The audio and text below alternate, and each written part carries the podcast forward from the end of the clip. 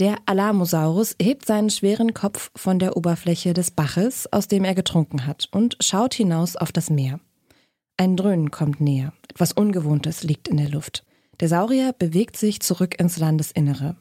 Würde er zurück auf das Meer blicken, so würde er die Riesenwelle kommen sehen, während der Boden mit Stößen eines Erdbebens der Stärke 12 bis 13 wankt Kurz darauf gleicht die Welt einem Inferno. Der Alamosaurus muss es aber nur ganz kurz ertragen, ehe es zu Ende ist. Die Küsten werden von Wellen mit über 300 Metern Höhe getroffen. Die Temperatur springt auf über 100 Grad.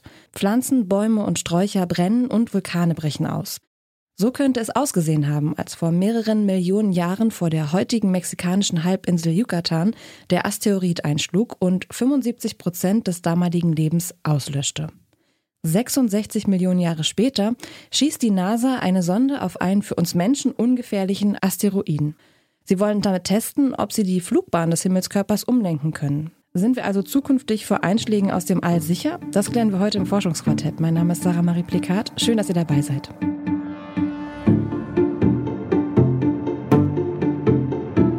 Das Forschungsquartett. Wissenschaft bei Detektor FM.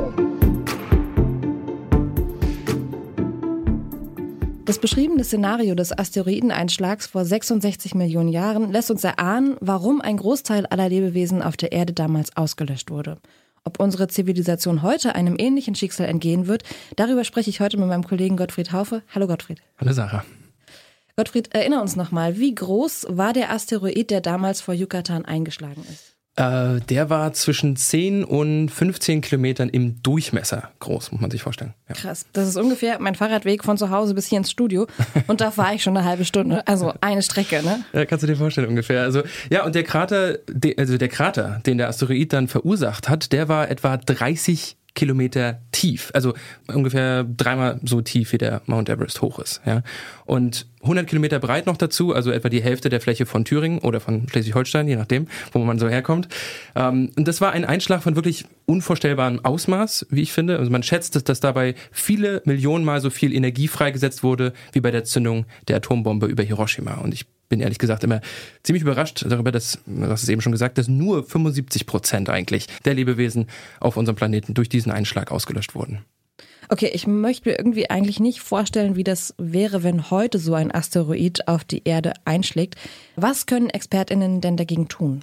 Ja, genau das habe ich einen dieser Expertinnen gefragt. Thomas Müller ist wissenschaftlicher Mitarbeiter am Max-Planck-Institut für extraterrestrische Physik in Garching bei München und beschäftigt sich mit Fragen rund um die Himmelskörper, ihre Zusammensetzung, Flugbahn und natürlich eben auch ihre potenziellen Gefahren. Und zuerst wollte ich von ihm aber mal eine ungefähre Vorstellung bekommen, wie lange wir Menschen eigentlich den Himmel schon nach Gefahren dieser Art absuchen. Also wenn man jetzt davon ausgeht, dass es alles Kleinplaneten oder Kom Kometenbeobachtungen gibt es natürlich schon über Jahrtausende. Ähm, Asteroiden, Kleinplaneten kennen wir eigentlich erst seit Anfang des 19. Jahrhunderts. Also ach, um 1800 wurde der erste Kleinplanet zwischen Mars und Jupiter entdeckt. Und im Augenblick kennen wir etwa 1,2, 1,3 Millionen Kleinplaneten und, und deren Bahnen. Das heißt, die Entdeckung von diesen Kleinplaneten fand in den letzten 200, gut 200 Jahren statt. Und darunter sind eben auch immer wieder kleinere Objekte, die der Erde nahe kommen und, und auch als potenziell gefährlich ähm, klassifiziert sind.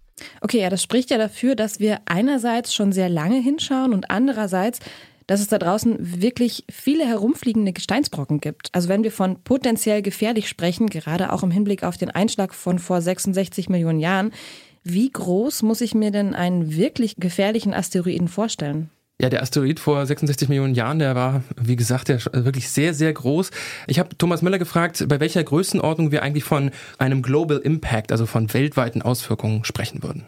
Das lässt sich nur sehr schwer sagen. Also von den man, man nimmt so ungefähr an, wenn ein, Objekt deutlich größer als 100 Meter im Durchmesser ist, dass es dann eher globale Effekte erzeugen könnte. Also wenn man deutlich unter 100 Meter Größe ist, dann würde das eventuell regionale Schäden erzeugen. In den meisten Fällen wird allerdings der Körper in der Erdatmosphäre äh, zerbrechen, also durch die starke Abbremsung beim, beim Eintritt in die Erdatmosphäre, durch diese starke Abbremsung detoniert dieser Einschlagkörper und letztendlich fallen dann nur kleine Bruchstücke zur Erde. Allerdings, wenn jetzt ein Objekt mehr als 100 Meter Durchmesser hat und vielleicht auch monolithischer Natur ist, also als ein fester Körper auftritt, dann erreicht er natürlich die Oberfläche und dann könnten auch globale Schäden entstehen. Also auch wenn es kleinere Objekte sind, können schon große Schäden entstehen, gerade auch dann, wenn ein Asteroid im Meer landet und sogenannte Megatsunamis auslösen würde. Das lässt sich mit den Riesenwellen, die wir ja manchmal durch starke Erd- oder Seebeben erleben, kaum vergleichen. Tatsächlich sind doch im Laufe der Erdgeschichte solche Einschläge immer wieder mal passiert, oder? Ja, genau. Also insgesamt gibt es etwa, schätzt man, 200 Krater, die wir bis heute entdeckt haben und untersuchen. Ähm, einer dieser Krater, den Nördlinger Ries, äh, kennt man vielleicht, wenn man aus Bayern kommt oder dort schon mal wandern war. Ähm, allerdings geht man in der Wissenschaft davon aus, dass es noch deutlich mehr Einschläge als diese 200 gegeben haben dürfte und wir diese Krater eben aufgrund von Plattentektonik und anderen Veränderungen in der äh, Erdoberfläche einfach noch nicht gefunden haben und einige durch diese Verschiebung vielleicht auch gar nicht mehr auffindbar sind. Mhm.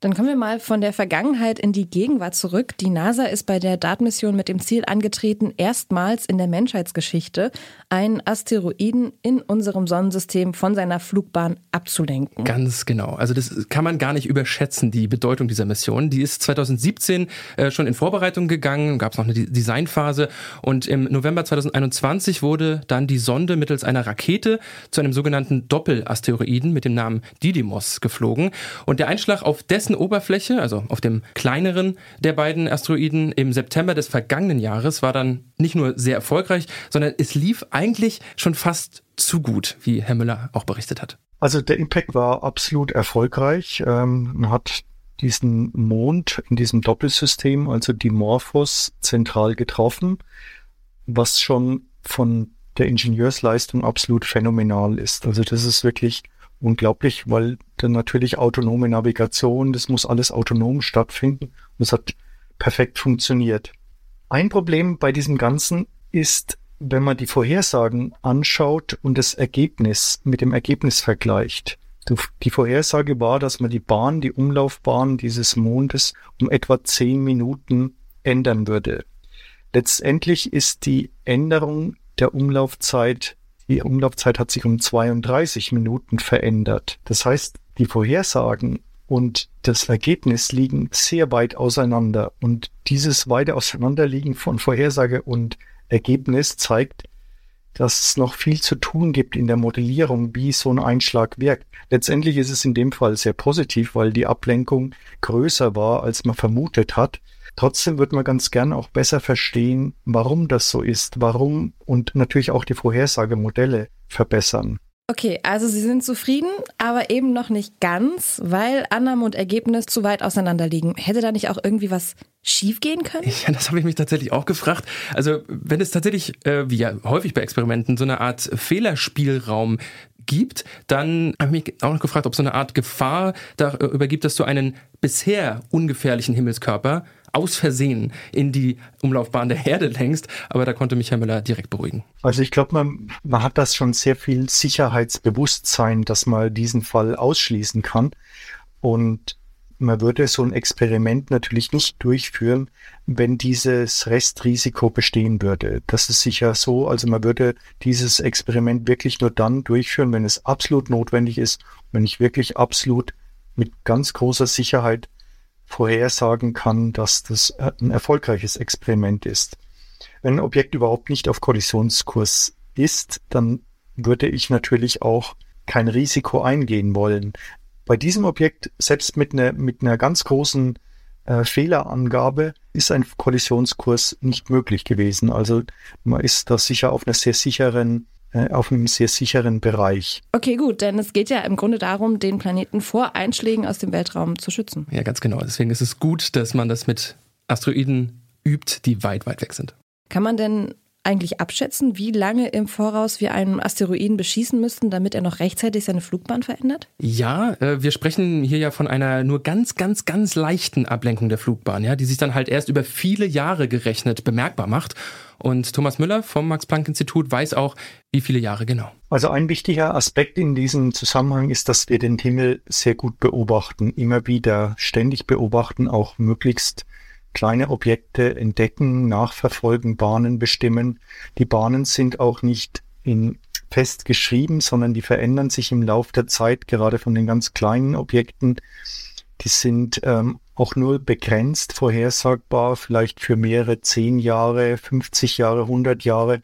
Aber dann wird die Unsicherheit der Bahnen wieder größer und es könnte dann natürlich auch ein Einschlagrisiko bestehen. Also die Beobachtung, Entdeckung von Objekten, Nachverfolgung von Objekten, die Charakterisierung, Bahnbestimmung, das ist ganz, ganz essentiell. Und der andere Aspekt ist, wenn man jetzt diese DART-Mission betrachtet, da wurde ein Kleinplanet von vielleicht 150 Metern Durchmesser getroffen. Man hat die Bahn verändert. Und diese Bahnänderung würde bedeuten, wenn ein Objekt von dieser Größe 150 Meter auf Kollisionskurs wäre mit der Erde, bräuchte ich etwa zehn Jahre Vorlaufzeit, um ihn von der Erde weg abzulenken, so dass er die Erde nicht mehr trifft. Also diese Bahnänderung, die diese DART-Mission bewirkt hat, die ist so groß, dass ich zehn Jahre Vorlaufzeit bräuchte, um eine Ablenkung der Bahn um einen halben Erddurchmesser zu erreichen. Also das gibt ungefähr den, das, den, den zeitlichen Vorlauf, den ich benötige. Wenn ich jetzt nur fünf Jahre Zeit hätte, müsste ich natürlich zwei DART-Missionen hochschicken oder eben entsprechend mehr, um diese Ablenkung durchzuführen. Das Positive daran ist, es ist möglich, es ist durch diese NASA-Mission gezeigt, dass es möglich ist, aber natürlich ist noch sehr viel Forschung notwendig, um das genauer zu verstehen und auch zu verstehen, warum die Ablenkung so groß ist, wie sie ist und ob sie nicht auch dann deutlich kleiner ausfallen könnte in einem anderen Zusammenhang. Also das ist wirklich die, die große Frage, die jetzt in der Wissenschaft auch heiß diskutiert wird. Okay, das klingt ja schon mal beruhigend, wenn man bedenkt, dass die Raumfahrtbehörden die Flugobjekte ja die ganze Zeit beobachten und ihre Bahnen vorausberechnen. Da sollte uns also kein vorbeifliegendes Objekt plötzlich überraschen. Nein, das wird ziemlich sicher nicht passieren. Also zumindest keines, das uns tatsächlich auf unserer Umlaufbahn um die Sonne begegnet. Der Asteroid 2022 AP7, den man ja im vergangenen Jahr auch relativ überraschend entdeckt hat, der fliegt zwar durch unsere Umlaufbahn voraussichtlich, aber zu dem Zeitpunkt sind wir gerade auf der anderen Seite der Sonne. Apropos heiß diskutiert in der Wissenschaft, wie geht es denn jetzt eigentlich mit den Ergebnissen der Datenmission und der Überwachung der Himmelskörper weiter? Naja, als nächstes wird jetzt erstmal eine weitere Mission vorbereitet, die sogenannte HERA-Mission von der Europäischen Raumfahrtbehörde. Die will jetzt untersuchen, wie stark der Impact auf dem Dimorphos-Asteroiden, also dem kleineren von dem Didymos-Doppel-Asteroiden, und was sich daraus für zukünftige Experimente dieser Art ableiten lässt. Denn wir haben ja immerhin gehört, dass es da noch große Unterschiede gibt zwischen Erwartungen und Ergebnissen. Und außerdem eröffnet die neue Technologie des James Webb Teleskops ja nochmal ganz neue Möglichkeiten bei der Suche nach Asteroiden.